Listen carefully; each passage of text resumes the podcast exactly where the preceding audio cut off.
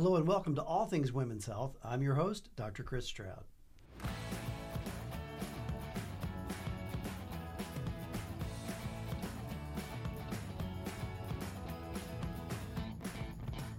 I'm an obstetrician, gynecologist, I'm a father, I'm a grandfather, I'm a small business owner, I'm a Catholic, I'm a lot of things. But right now on this show, I'm your host as we talk about really all things women's health, whether it's childbirth to infertility, pregnancy loss to menopause, homeschooling to personal trainers, it doesn't matter. If it affects women and their health, it's on our agenda. And joining me today is a delightful mother of two whose story I know that you're going to find fascinating and really unique. Um, Christie Cochran is her name, and Christie's going to share with us her pregnancy and health journey from the perspective of a mother dealing with a chronic illness. Uh, in this case, insulin dependent diabetes, a diagnosis that she received as a young girl. She's going to share with us what it's like to grow up with this serious, often life limiting condition, but more specifically, the obstacles that she and her husband faced when they were deciding to begin their family. So get comfortable as we get to know a lot more about this young woman and her journey to build a family. We'll be right back with all things women's health. Christie, welcome to All Things Women's Health. Thank you for having me. I'm Yeah, excited thanks- to be here. Thanks for having the courage to come on and talk about yourself. Yeah. Not I'm what most people want to do. Depends on the day. right?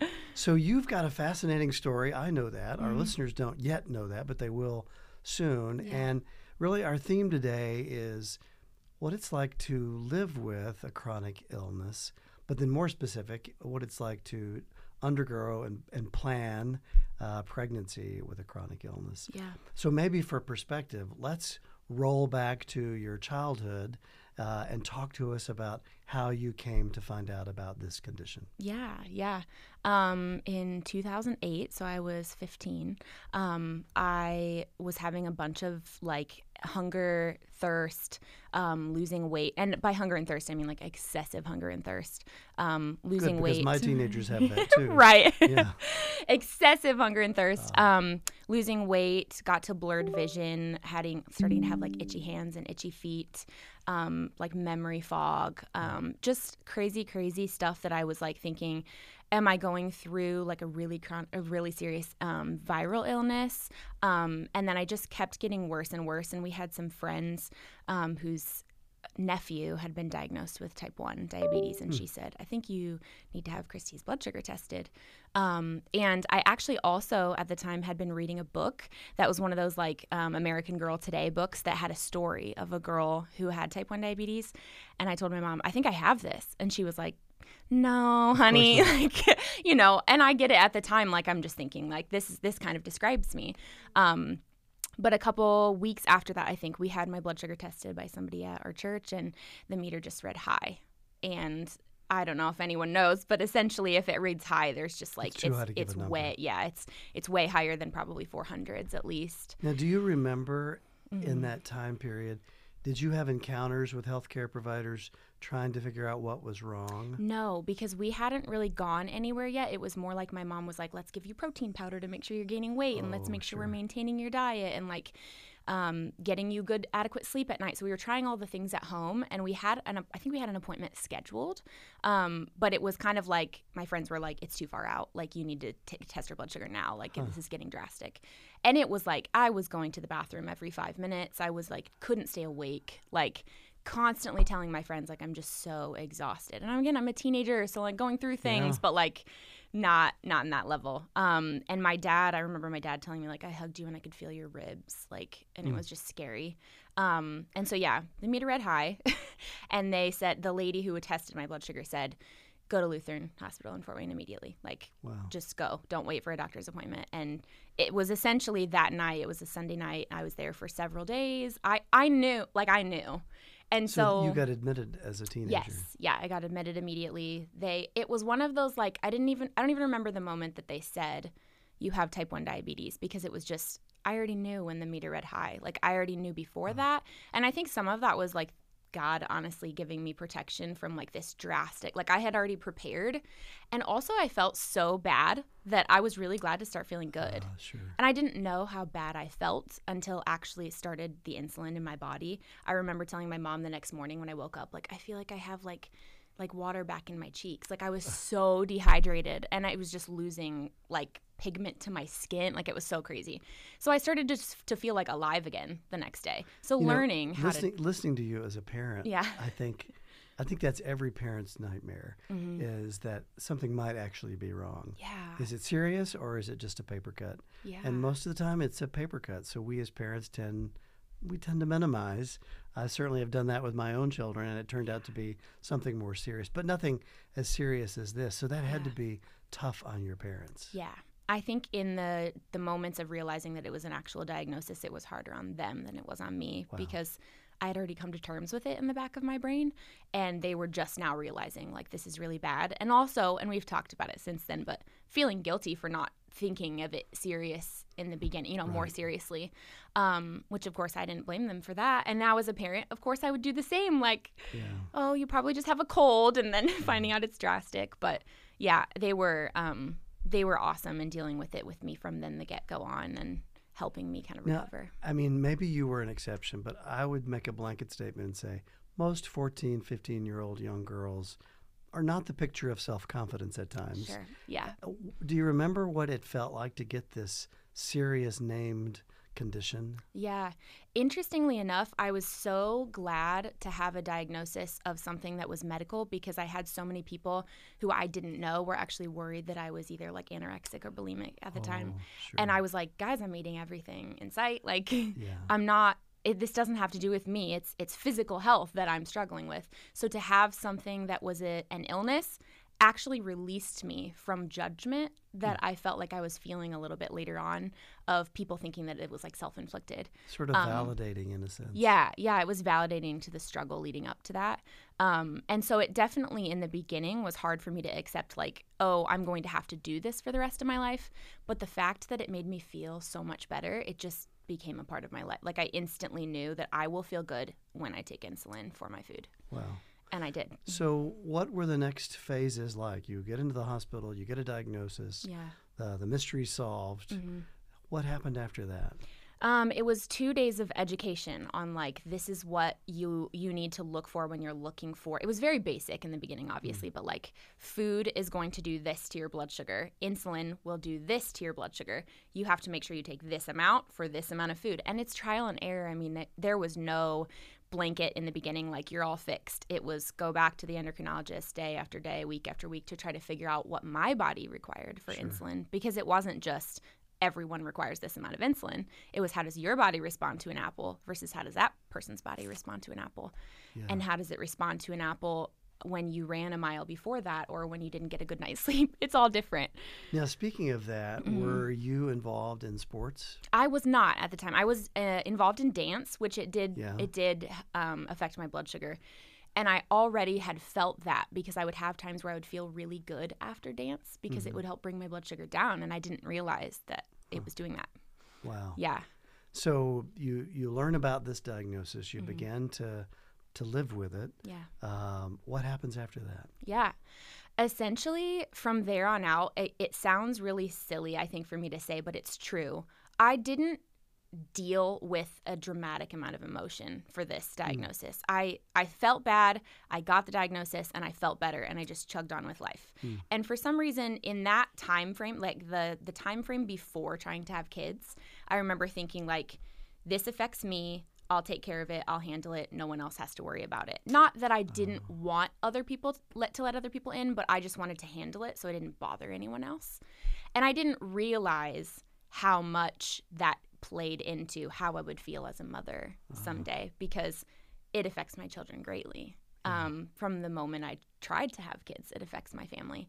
But I didn't deal with that yet. So I kept thinking, I'm fine. Everything's fine. I deal with my diabetes just fine Ah. until it slapped me in the face that my diabetes will affect my future family. Now, I think it's fair to say, I mean, not to pick on diabetics, but Mhm. I think it's probably fair to say that denial, which is what you're describing to a degree, and diabetes are very common together Yeah. yeah. because it, it's not something you can see. hmm You don't have a label on that anybody Yeah. can tell, including you. Yeah. And so I know through the years, uh, I've struggled to help patients sort of come to grips with you can pretend that you don't have this, Yeah. and there's going to be consequences. Yeah. Yeah. And I'm very thankful that I never I never walked through a I'm going to pretend like I don't have this and Uh-huh. don't keep myself healthy. Mhm. But it was I'm going to pretend like I don't have this and suffer silently while everyone else thinks I'm fine. Wow. Again, not knowingly because I would have said, "Oh yes, I let people in," but I didn't want to inconvenience anyone with it. Yeah. How do you think your mother would describe those early years with the disease and the diagnosis? Yeah, that's interesting. I don't know because I think um, I don't know if this has any anything to do with the fact that I'm like a firstborn child, but I really tried hard to just like make it my own and let let her Ugh. not have to help me, kind of thing. Mm. Um, which you know to a fault to a fault because I would say like there were times that she probably wanted to help me more because she's my mom and she wanted to care for me in those moments and I was just like nope I'm fine. I remember the very first time I took insulin by myself because she did it for me for a little while Yeah. probably several weeks. And she was on the phone with somebody, and I was just like, I'm hungry and I need to take my insulin. And I just remember doing it. And from that moment on, I never, and no one else ever did it. Huh.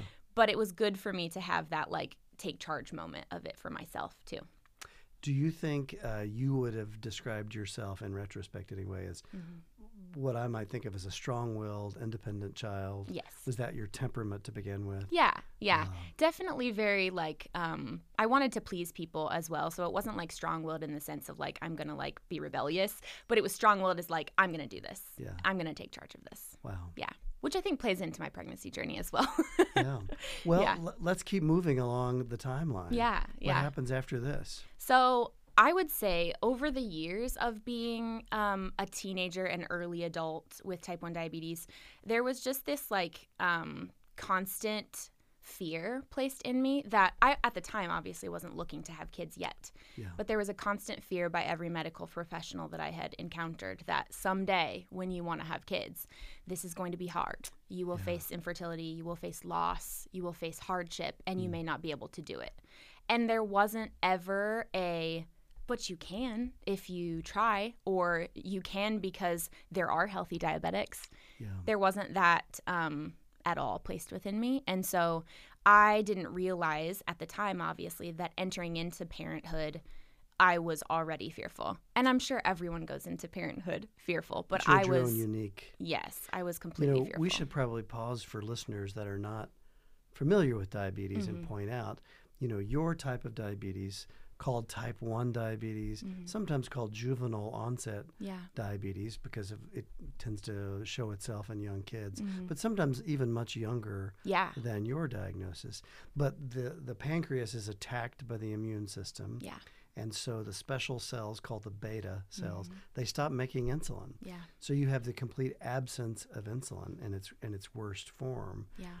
And the issues that you're describing, chronic chronic exposure to very high blood sugar Mhm. in the absence of insulin causes all of these other problems. Yeah. Kidney disease and heart disease and neurologic disease and Yeah. you know the most common thing people probably could identify are you know problems w- in the limbs Mhm. with nerve damage Yeah. uh, and amputations in the elderly Yeah. all of those things are very very common so i'm sure your caregivers were thinking as they're looking at a 17 18 year old that's the life that's ahead of her Yeah. she shouldn't even be thinking about pregnancy Right, right. You should just Yeah. make sure that you can maintain yourself, let alone, you know, maintain other children. yeah. um, and and I understand that because I didn't know very many people with diabetes, and the people that I knew at the time with diabetes had either type two or really, really uncontrolled diabetes, which Yeah. also played fear in the back of me because I was like, what am I going to do to not be like that? Like, I don't want to be, I don't want to lose my limbs. I don't want to die early just because I have this diagnosis. Um, and that, you know, that's something that I'll deal with for the rest of my life because um, even though I don't have mass amounts of other conditions, you know, that are severe at this point. one autoimmune condition can lead to multiple autoimmune conditions, and I now have more than one. So Yeah. in the beginning, it was just type one diabetes that I was dealing with, and now it's four different autoimmune conditions. You know, uh, that's probably another important point that we should make for listeners is Yeah. that type 1 diabetes is an autoimmune condition. Mm-hmm. And I don't think most people necessarily intuitively Right. think of it that way. They tend to think probably of type 2 diabetes, Yeah. Where you, you make insulin, you, Mhm. you make a lot of insulin, it just doesn't work very well. Yeah. So you take medications to make your insulin work better. Yeah. But type 1 diabetes is, in fact, an autoimmune disease like lupus or Yeah. rheumatoid arthritis or something like that, Yeah. where your immune system is really attacking a part of you, Yeah. uh, which is a bizarre way to think of it. Yeah. That's exactly what it is. Yeah, which definitely led to once I learned more about that and learned what autoimmune conditions were, led to mas- basically me own me having my own fear about my body is attacking itself. So Yeah. how is my body going to sustain itself to have a baby? Like there's no there's no way my body can't even make insulin my body you know? So it led to the underlying like my body is broken. So why would i be able to i i tell people all the time like you know as a woman you're created to do this. But i didn't necessarily believe that i was because i was broken. Wow. yeah. That's profound at any age, but Mm-hmm. it had to be particularly profound as a young woman, still not mature and, and sort of emotionally formed. yeah Um, do you remember struggling with that identity? And, you know, it sounds like listening to you that you felt called to marriage and motherhood early yeah in life. definitely This must have created sort of a conflict. Maybe I'm not.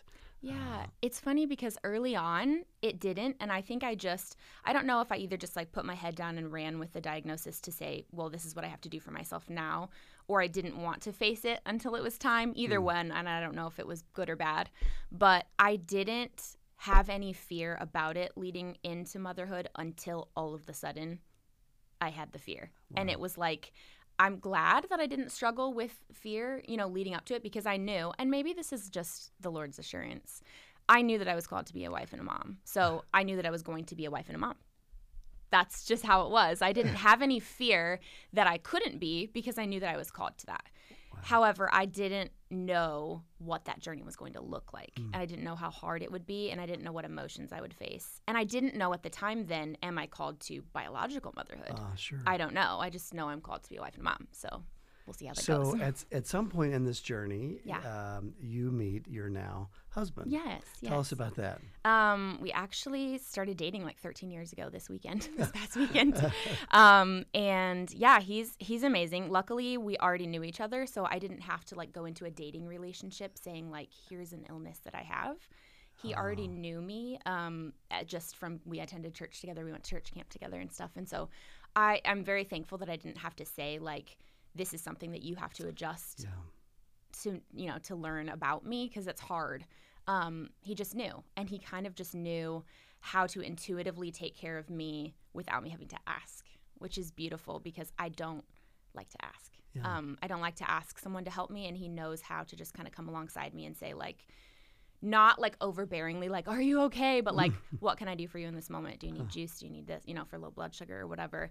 Um, he's honestly the best the best person in in terms of taking care of me that i could ask to partner alongside of me with it because he's not overbearing because overbearing to me gets overwhelming to me and i shut down. And Mm. then i'm like nope i don't need any help. And then i try to deal with it on my own. So you the know, fact that he just it's interesting hearing great. you describe that because you know, in- in talking with patients through the years Mm. With chronic illnesses, a lot of them will describe in in one form or another this concept in their and their sort of dating years Mm-hmm. of of wanting to say, effectively, it's nice to meet you. I'm Christie. I have diabetes. yeah Um, that it has to define you and define the early parts of your relationships. Yeah. You got to skip that yeah uh, because you'd known your your soon to be husband already. Yeah, and I'm thankful. I actually remember the very first time when I started a job and thought to myself, these are the first people that I've met that don't already know me. Like I, have met other people, but these are the first people that I'm walking with in daily life in a job that I have to tell now. I'm taking insulin, and this is going to be what you see me do, and I'm not a drug addict. You know, like it's scary. Um, and so that was I was just thankful that I did not have to do that with him, and he already knew, and it was helpful. It was helpful to have that. So, do you feel like those early, maybe premarital and marital conversations Mm-hmm. about childbearing, do you feel like those were different because of your diabetes, or do you think they were like everyone else's? Honestly, yeah, they weren't. I'm very thankful. Um, we really just kind of approached it with the same outlook as we would have approached it if I didn't have a chronic illness. Uh-huh. Because again, we both knew we were called to be parents. Hmm. So it was just now there I will say there were a lot of conversations on because we we knew we wanted to do foster care at some point as well. So it was like do we start with that Hmm. and wait to make sure that I'm, you know, perfectly healthy, which again, who can be perfectly healthy before they get pregnant, but do we wait to make sure that everything is good? Um, or do we do we jump in with faith, knowing that like God is going to bless this journey as we try? Yeah. Um, and so I think that we navigated the conversation similarly to what we would without, but there was still just fear that was placed in us um, Yeah. from every person that I saw, even in those moments of early family planning. What are you going to do because you're diabetic and make sure that you don't have a baby right now? Sure. Sometimes, sometimes the intersection of faith and medicine is beautiful. Yeah. Yeah. Sometimes it's not. yeah. um, so, what were you hearing in those early years Yeah. uh, from those of us uh, in healthcare? Yeah. Well, early on, it was the people that I was surrounding myself with weren't necessarily people that I chose. These are the people that are going to help me deliver my baby someday. It was just Yeah. these are the people that are caring for me right now. Mm. So I knew in the moment of like it's time for us to start looking for our team that's going to care for us as we want to walk in into, into pregnancy. that The people I was with are not the people that I wanted to be with, um, just because they had already instilled fear in me. So I said, all right, before we get pregnant, we're going to look and we're going to find our care team because I have to make sure that I'm comfortable with the people that are caring for me before I can even think about bringing another life into this world. Um, And that's not, I think it's fair Mm-hmm. to say, that's not a usual internal conversation that takes place. No. Now, it probably should be. yeah. Um, For sure. But but you were in a unique position, so uh, it's fair to say you took a very proactive approach Yeah. To getting pre-pregnancy care. You might say. Yeah, yeah. And I think a lot of that, even though it wasn't great, a lot of it was because I had walked in so much fear that I wanted to make sure I wasn't fearful with the people who were caring for me. Um, and I actually didn't know if there was anyone out there that would make me feel that way. I thought, well, I'll just look and I'll go through my options and I'll see if there are people that will make me feel calm and comfortable about this. Um, we were we are already several months into trying to get pregnant, and so we were already walking in that fear of like, are we going to be able to do this? Um, when we started, essentially like inter- I say interviewing, and it wasn't really. It was just going to appointments with providers, saying like, "How I'm type one diabetic. What would you do for me? Like, how would you care for me?" Yeah. Um, and I had planned on seeing three different people, and you were the first one I saw. and it's really interesting because I've told this story to so many people, but never with you across from me. But um, it was a life changing moment because you were the first medical professional to tell me that I could do it. Wow. Um, very first. So to walk out of your office feeling like I have the capability to care for myself and have a healthy pregnancy with this illness. yeah. It was just not told to me. And I, I don't blame the other people for not telling that to me because I understand that they were also looking for me, looking out for me, and they were trying to create this like um, awareness of the illness that I had. But I was already aware. and I wanted to sometimes say, like, I know, guys, like, don't keep, keep placing this fear in me. I need you to lift me up and build me up and say that I can do this. I remember in medical training at, at mm. some point through the years, exper- listening to other people have that conversation, Yeah. and it always made me. It, it always reminded me of sort of this goofy analogy of someone is is is sitting in front of a physician who doesn't have legs, and they say, "Well, you know, I want to run a marathon," and the physician says, "Well, you know, you don't have legs." Well, of course they know they don't have legs. You're not going to tell them something they don't know. Right. And that's what I sort of hear from your story too. Yeah. You were just looking for somebody to, to understand that you understood Yeah. your condition. Yeah, I understood um, what I what it would take for me to walk through that. Yeah. Um, but I didn't have anyone to walk through it with me. Like it was like I understood, but everyone was also too scared to walk through it. Yeah. It was like medical providers themselves were like, "Yep, don't do it."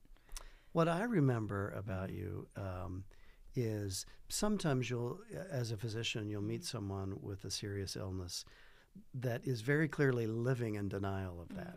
Uh, and maybe, I'm not sure denial is the right word, but they've put it in a place in their brain where they've just sort of decided it's not relevant.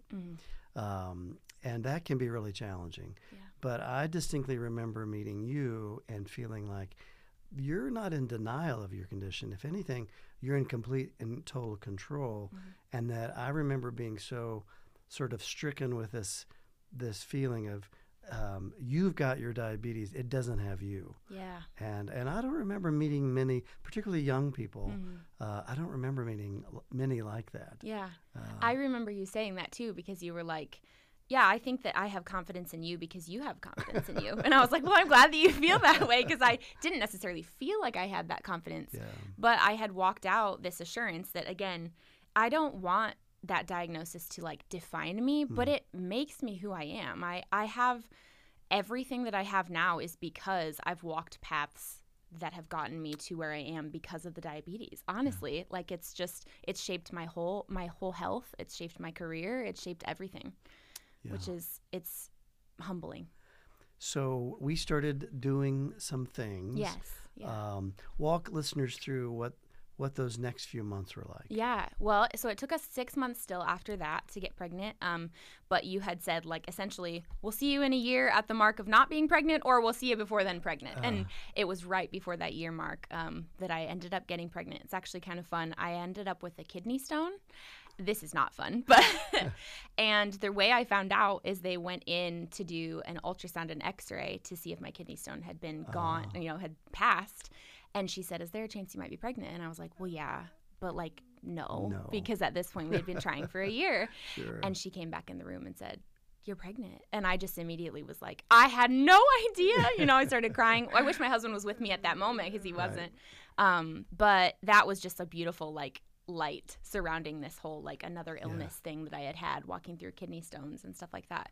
Um, and immediately I was just like, Oh my gosh, like I had already been walking through like tight control of my blood sugars prior to that. Right. Um, because preconception is even more crucial, um, which I don't think that's talked about a lot either. Um, Yeah. And so I tried really hard to make sure my preconception numbers were controlled and everything was good. But honestly, I had lived most of my life trying to make sure that everything was controlled. And I'm not to say that that's because I'm doing a great job. I think some of that is just truly out of fear.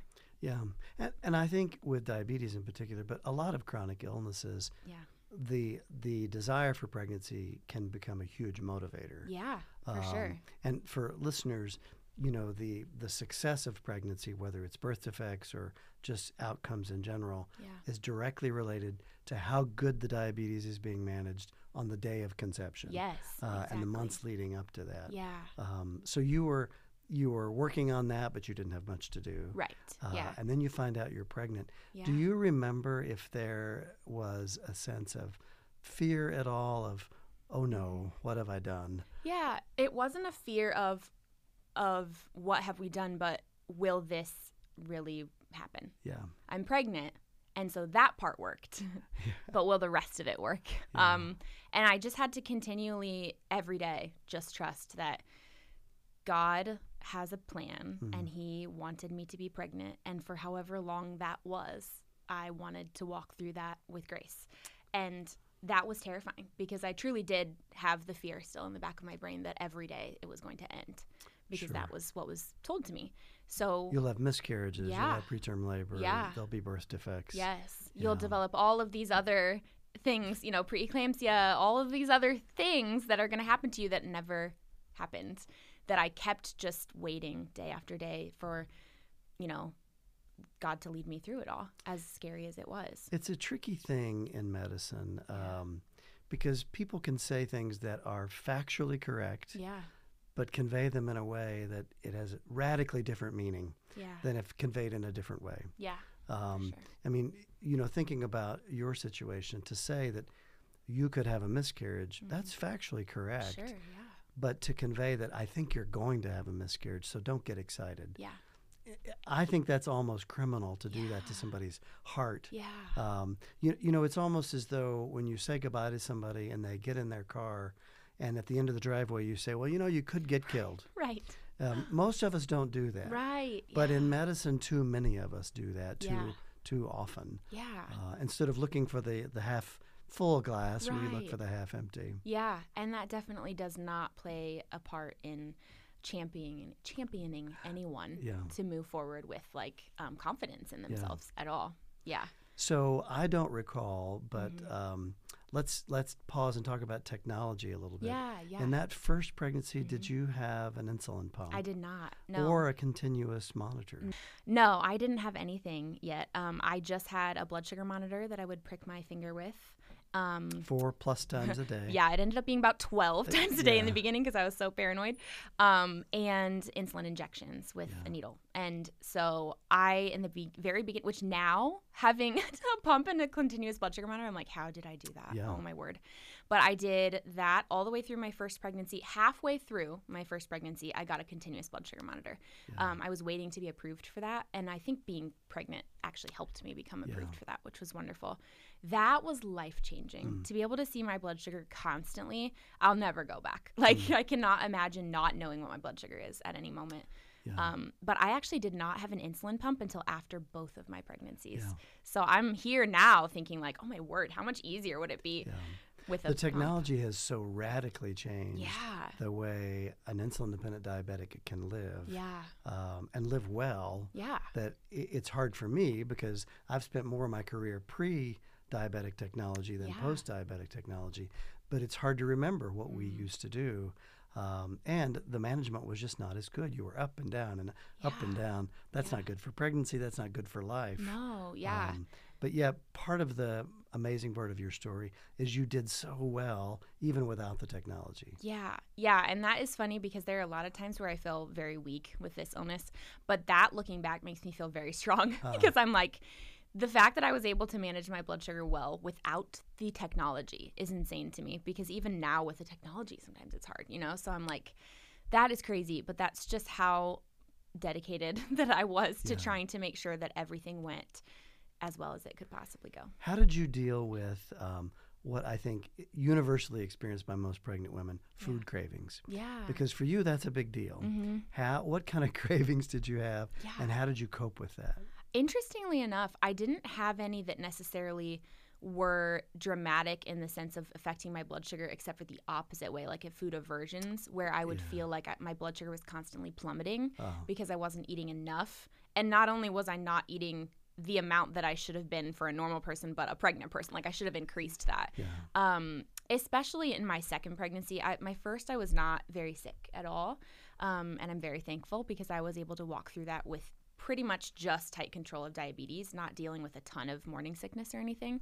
But in my second, I dealt with a lot of a lot of morning sickness, a lot of um, a lot of ups and downs of um, mental health as Yeah. well because I struggled with um, is this just hard for me because it's my second child? Is Mm. does everyone walk through this, or is this hard for me because I have a chronic illness, or you know, am I worse this time than I was last time? Yeah. Can I do it? Um, It's hard, I think, for most people to appreciate that mhm. for the insulin dependent diabetic, nausea and vomiting can be life threatening. Yeah, If you've Yeah. taken your insulin Mhm. and you can't keep food down, yeah, you could find yourself in an insulin induced coma yep, pretty quickly. yeah, Uh, so then it becomes more than just food aversion. yeah, You have to put some food in. yeah. Uh, that And can that be played- challenging. Yeah, that played a lot of roles of fear within me. And again, definitely through my second. So my first pregnancy, I didn't have I had the normal fears with what would happen at the end, but the second pregnancy, Mhm.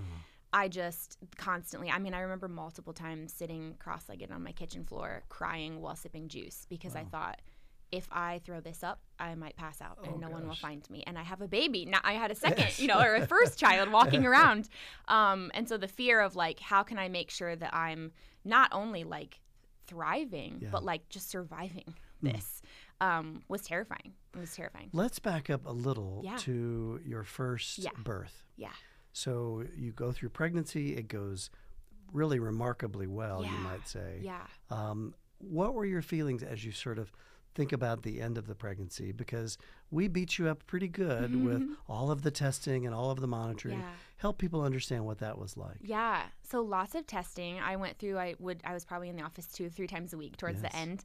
Um, non-stress tests to monitor baby's heart rate, and um, and you probably know how to explain those more, but and biophysical ultrasounds to make sure like the amniotic fluid is good and baby's responding and breathing and Because growing. listeners, the challenge, one of the many challenges Mm. With an insulin dependent diabetic is the risk of stillbirth. Yeah. Yeah. Uh, and I'm old enough to remember 34, 35 weeks, we used to deliver those babies Mm. Yeah. because the risk of stillbirth would climb so rapidly Yeah. that while they were premature, it was worth the risk of the prematurity Yeah. because the risk of stillbirth is so great. Now we've gotten much better at that, but the way we've gotten better at that is what you're describing the essentially living in our office with every other day testing Yeah. to constantly say, is the baby okay? Yeah. Can we go another day? Yeah, yeah, and the the can we go another day thing was very f- also you know I was also fearful because it, every time I came in it was am I is this going to be the day where they say something's wrong you know is this going to be the day where we choose to the baby's better outside of me than inside and it's funny because I had a lot of friends telling me um, man I just remember towards the end feeling that like oh I'm a little bit nervous because the baby outside of me isn't as safe as the baby inside. And I was like I don't relate to that at all. Like, as soon as I hold that baby in my arms, I'm going to say, I now no longer affect their health. Uh, now I do because I'm their mother, but everything I ate. but what a bizarre me. reversal of Yeah. the usual, Yeah. the usual feelings. Yeah. Which definitely caused a lot of fear towards that. The last few weeks, everything I would eat, I would be watching my blood sugar to make sure I didn't go up. And I would be fearful that, like, how much, you know, I didn't know enough then to know how much high blood sugar is going to cause an issue. Is it one spike or is it riding high for hours? You know, I was fearful of that. So, what were your feelings about um, your vision for how you wanted your labor and birth to go Yeah. in that first pregnancy? Yeah, I think it's important to go, go back and just say, too, that another reason why it was so awesome to come into your practice is because before that, I had been told essentially, like, you'll probably have a C section at 37 Oh, weeks. sure, right. And I was like, why? Like, why would I just blanketly be given a C section? Because that's quite the opposite of what I wanted. I wanted the most natural experience I could get, knowing that I was insulin dependent diabetic. So, knowing that it probably wasn't the case for me to have the most natural, but knowing that I was capable of it, knowing that I could if I kept my blood sugars controlled and there wasn't going to be a medical indication that I would need a C section, why would we just do that? Where do you think that desire that you have Mm. slash had for as natural a pos- as possible birth? Where do you think you got that? What, Yeah. what, where did, what Well, gave you that sense? I would say probably first and foremost my mom. She she had my brother and I in the hospital, but then she had my sister at home. ah, And so knowing that she was able to do, you know, things totally naturally, um, kind of just like there's an empowerment to that, to feel like you're entering into motherhood, um, doing it all on your own.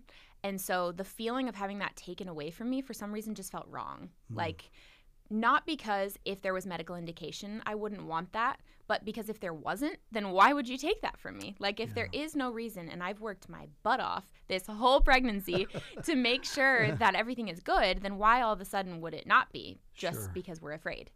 Ah. Um, and so that was really challenging for me to to walk through when multiple providers prior to meeting you were just like, this is going to be dangerous and we'll have to, to give you a C-section. I was like, oh my gosh, I don't know why that would be the case.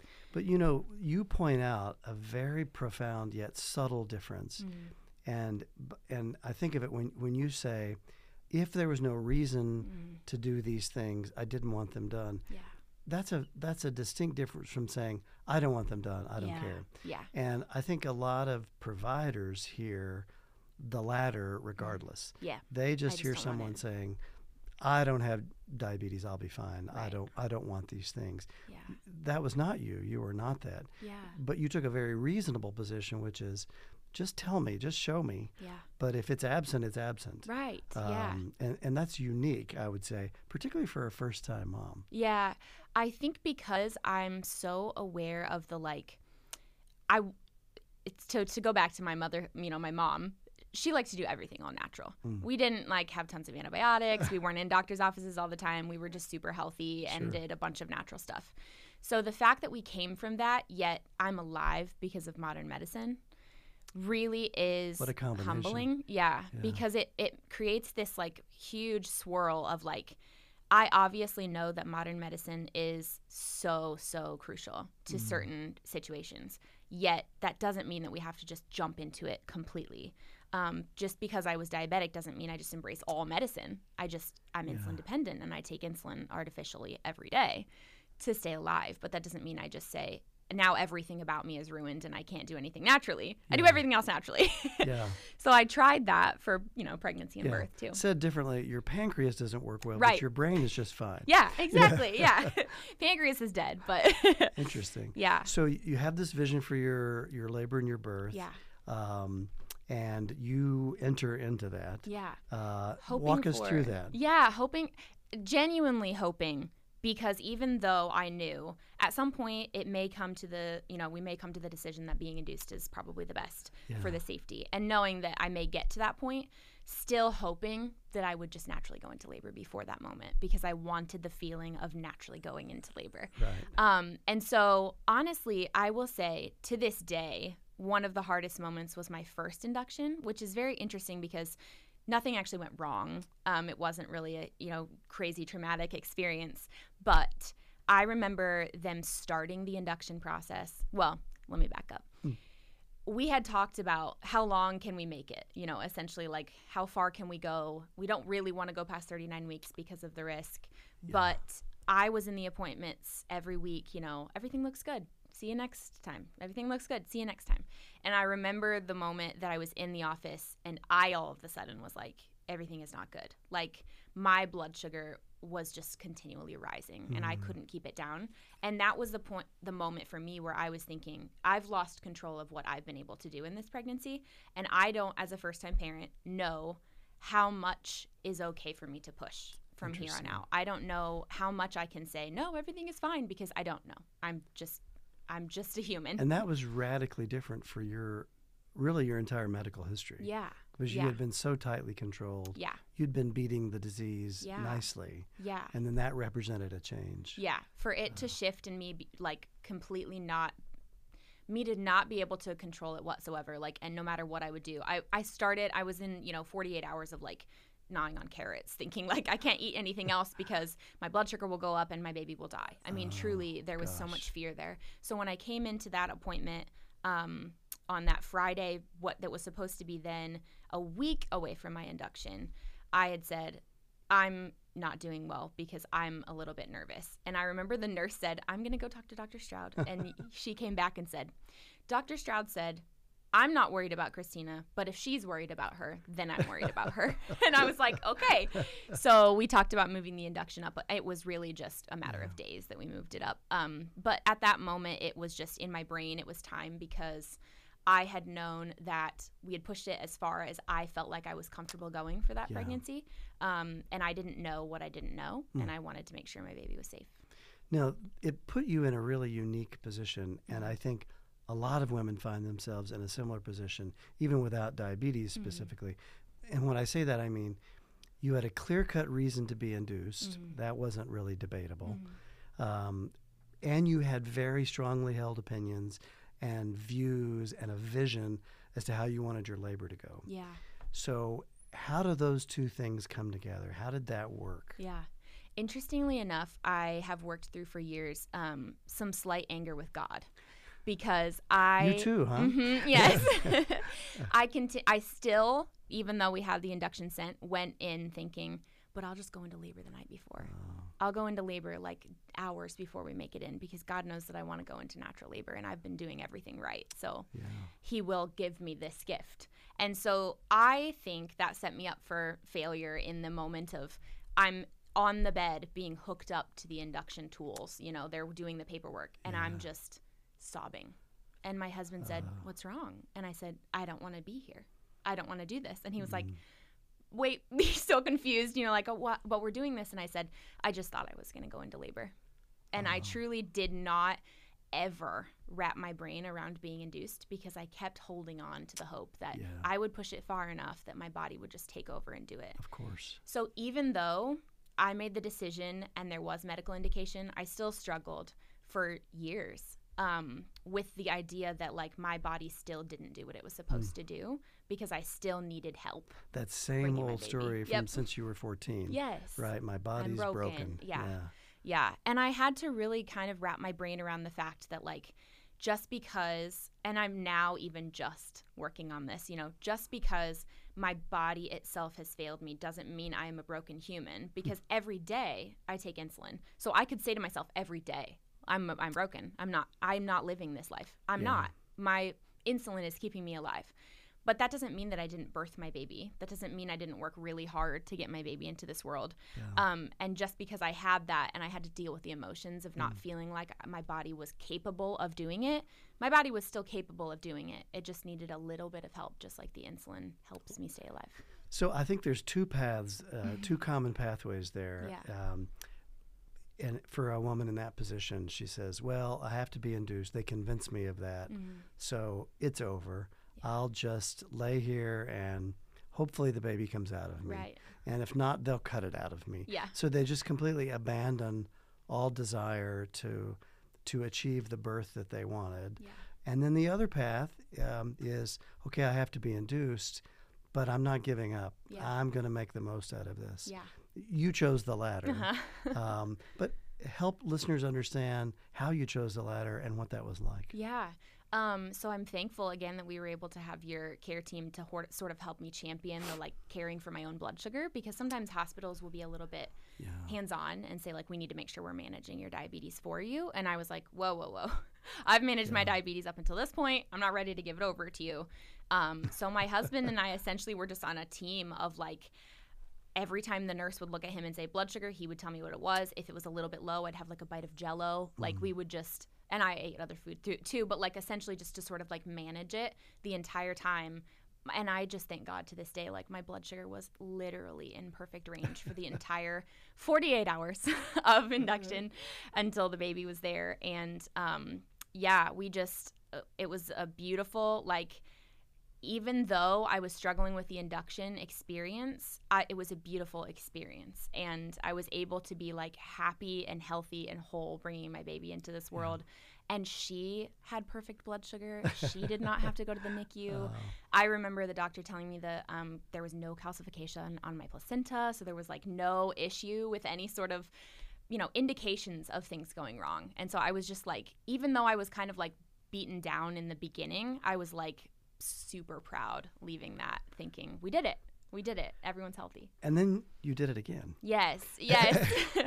And i would for sure say that crazy enough the second time around the pregnancy was exponentially harder. Yeah. exponentially harder because of that mental that mental struggle with um am i going to be able to do this? Now i have another life depending on me and i'm walking through this and i don't know if i'm going to pass out in my kitchen because i'm throwing up and i don't know if i can go through you know the hope of mo- not going into labor again because i still was hoping this Right. time i'll go into labor Yeah. um, and i actually hired uh, this is an important I actually hired a birth doula for my second pregnancy and am now a birth doula.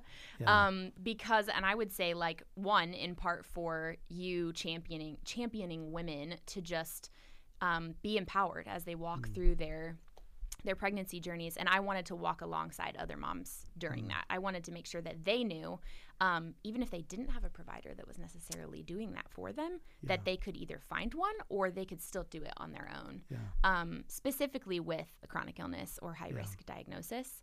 So I hired a doula for my second, and it was just life changing to be able to have. I still had an induction. Yeah. Um, we pushed it out farther even than we did the time before, and it was awesome. But it was so much more of a natural induction experience. I know that sounds silly because induction is not natural, but I had a lot more control over the situation. And I know a lot of times people talk about like.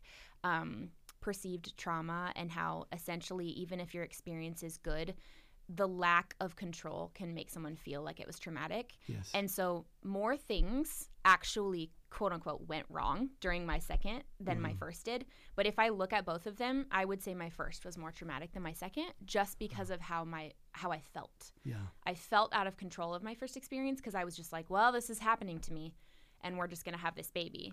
Whereas the second time, every single time we were doing something, I was breathing through it. I knew what was happening. I knew, and it, I was a second time parent, so I knew to what to expect. But I knew this is what's going to happen if we break my water. Let's wait four hours. You know, let's make sure that I'm contracting a little bit more on my own first. So we did, and it still took a long time, but we did as much natural of as we How, could. how do you feel like your own obstetrical experiences Mm. influence your practice as a birth doula? Yeah. I would say par- I would say part of it is hard for me because I have to walk through my own fears as I'm walking alongside of people. Not my own fears of what will happen to them, but my own fears of like if I see something, um, will that happen to me uh, if I try to do this again? Or Sure. are they feeling the same things I felt in this moment? Because I don't ever want to put on them feelings that they don't feel. Sure. So we talk a lot, especially if I have someone with a high risk illness. Um, we talk a lot about their perception of their illness and wh- how it feels to them. Mm-hmm. Because if they don't have any like medical past trauma, I'm not going to give them my medical trauma. You know what I mean? Like, I don't want to make them feel like, oh, your body's broken because, but if they feel that way, then I want to come alongside of them and say, it's not. And here's how I can help you feel like it's not because I worked through this too. Yeah. Um, so it's it's interesting because as I as I work with people who are just very low risk and have all natural experiences, I think that some would think I would feel negatively Oh. towards that. Mhm. Um, and I just don't because I know that my role in their journey is completely different than what my role in a journey of a high risk pregnancy, Yeah. specifically even a type 1 diabetic. I've had Yeah. the pleasure of supporting three type 1 diabetics. Um, and it's just been wonderful to be able to walk through that and have them look at me and me look at them, and we just know. She's worried about her blood sugar and her baby, and I'm worried about her blood sugar and her baby, so much so that we're both crying because we both get it. And there's a certain level of getting it that nobody else gets. Um, Yeah. and so that you know, it seems to me that I mean your issues are unique on the one hand. On the other hand, they're actually pretty universal. Mm-hmm. If you th- and and I know you've seen this with non-high risk and high risk laboring moms as a doula, but they're really the same issues, aren't they? It's fear. Yeah. It's it's a fear of lack of control. Yeah. It's a fear of can is it possible for me to do this and survive? Yeah. Um, and those are those are universal feelings yeah. um, your medical condition made it maybe a degree more interesting Yeah. or unique, but yet at the same time, um, the trauma comes from not dealing well Yeah. With those fears. Yeah. Um, and, and you did so beautifully. And you do so beautifully at helping other women do that as, as a doula. Yeah, I definitely want like that's my essentially my goal for anyone that I come across, even if it's not a client of mine, but just like Yeah. a diabetic themselves who's walking through, or just someone who doesn't have, you know, the feeling of empowerment moving forward with trying to get pregnant, um, to educate themselves prior to getting pregnant, to know Yeah. that they can work through some of that fear before they're faced with the fear. And to understand that, like, you have more control than you think you have. You have more options than you think you have. You have care teams that will come around side you and make you feel like you can do this Yeah. um, and you don't have to just be put in a box of chronic illness that you feel like you're placed into because you can definitely feel most days like you're put Yeah. into a box that because this is your lot in life this is what the rest of your life will look like and you can't you can't break out of that or Yeah. thrive Maybe specific to that subset of women who have a chronic illness, Yeah. diabetes or otherwise, how would you advise them to go about finding that right kind of care team? yeah Uh, how do, what does that look like? Yeah, I definitely would say have prenatal appointments with them before you're pregnant. Go and talk to doctors. Pre-pregnancy. Yeah, yeah, Yeah. sorry. Pre-pregnancy. Yeah. Go talk to doctors and say, "How would you care for me? What is your feeling about type 1 diabetes Hmm. and pregnancy and birth? Do you feel like it's a safe thing or do they have their own fears? Because if the doctor has their own fear, that's going to f- portray fear on you. Sure. Um, and so I honestly too just like I have a I'm a huge believer in like your intuition and your gut feelings and how the Holy Spirit leads you in a moment and Yeah. to know that you feel like it it wasn't necessarily that you said anything profound in that appointment. You said you can That's do this. That's because. I never say anything profound. you said you can do this. You can do this. But it was the feeling that I knew I was safe and cared for and um, confident. And I just walked out f- knowing that feeling. And I think that you can have that feeling, and it can be different for different people. Yeah. I know that people have providers that they feel that with that I don't feel that with. Sure. And that's good for them Yeah. because they've had conversations that have made them feel Yeah. safe. a question or a tool that, that I like, Mm-hmm. uh, and it's not unique to to high risk pregnancies, but to say, you know, these are the things that are important to me. Mm-hmm. Uh, have you ever cared for someone that had these things that were important to them? Yeah, And if so, tell me about it. Yeah. And if you get the proverbial eye roll, um, you're probably in the wrong place. Mm-hmm. Yeah. Because yeah. you've said, this is the universe of things that are important to me. Yeah. If the other person is essentially saying, well, those aren't important to me, Yeah. That relationship's not going to be fruitful. Yeah. And I think you make a great point. It's going to be different for every single person. Yeah. Um, Which is hard for me to wrap my brain around because, of course, when I think like these are the people that help me, I'm thinking these are the people that are going to help everyone. But I have to remember that everyone's experience is completely different and they have different feelings and they also had a different background. Just because they're Mm. type 1 diabetic doesn't mean they have the same feelings about their diabetes or had the same care from their diabetes growing up or had the same issues with doctors. yeah. Um, and so to kind of just like meet them where they're at and say, I've experienced this stuff and I can help you walk alongside of that or whatever other feelings that you're feeling because I know that you're feeling, you know, a sense of what unknown. You're feeling a sense of unknown moving into it as anyone would with a pregnancy, but the the blood sugar management part is just so um, overwhelming. And it's overwhelming in motherhood too. I mean, you continue to then say, I am sacrificing time with my kids, time with my, you know, significant other to make sure that my blood sugar is managed. Um, and that's hard. I know there is a, a young woman listening Mm-hmm. who has a chronic medical condition, maybe insulin dependent diabetes, Mm-hmm. who's sort of thinking, I, I don't know, maybe I'm broken. Um, what do you say to her? What's the what's the the takeaway for young women who desire pregnancy as you did, Yeah. um, but are struggling with a chronic illness? Yeah. I would just say, first and foremost, obviously remember that you, just because you have a broken part of your body, does not mean you're broken as a whole. Um, and that just because that piece is broken doesn't mean the rest of you is weak. It actually makes the rest of you stronger. Um, it makes you more in tune with that portion of your body. I feel like I'm in tune with my body so well because I have to be because I'm my own pancreas. And so walk through that knowing that you've been given it's hard. It's super hard to have this outlook, but you've been given a gift that you know more about your body. Not everyone knows all this about their blood sugar. Hmm. I know so much about my body, and I've been given that gift, and I'm thankful that other people are also given that gift. That even though it may seem like a curse, like use it as a blessing. It's something that you've been given that you can in turn eventually walk alongside of someone else with. When you feel like you're at the point where you you're championing it, you can walk alongside someone who doesn't feel that. And so look into the little pieces that it's given you. The chronic illness has given you friends that you may not have, given you opportunities that you may not have, given you outlook on life that you may not have, um, given you feelings and emotions that you may not have dealt with just because you're dealing with them because of your chronic illness. And do research too. I mean, like, look into it because don't just take blanket statement.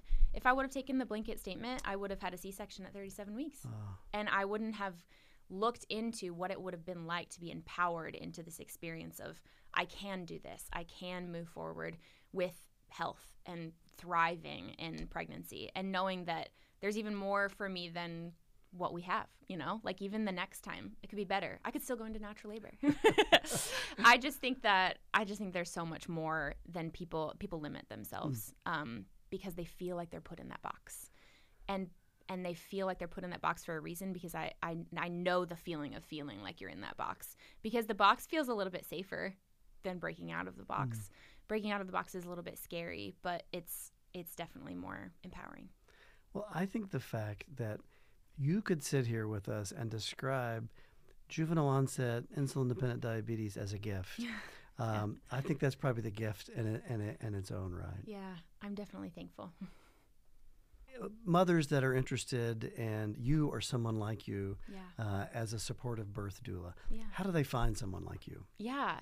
Um, well, there's plenty of organizations out there that you can go to to kind of like interview your own birth doula as well because I would say that's something that's huge too. Like you just because I have the past of that kind of chronic illness that I can walk through with someone that doesn't mean I'm necessarily going to be the best fit for you as a doula. Um, but if you want to look into interviewing doulas, there are like meet meet your doula organizations. You can have you can like sort of interview them and see if they're a good fit for you. Um, and I would say, yeah, making sure that that person also recognizes what your wants and your needs are for your birth, um, and that they're av- available and capable of like helping you be empowered walking into that birth experience. But interviewing for sure, making sure that they're the right fit because you can have someone that's not the right fit and that doesn't make it a good experience. And specifically, how could listeners contact you for your services? Yes. Um, Birthing You Doula is my name um, because I feel like as a mother is, or you know, as a baby is born, so too is a mother.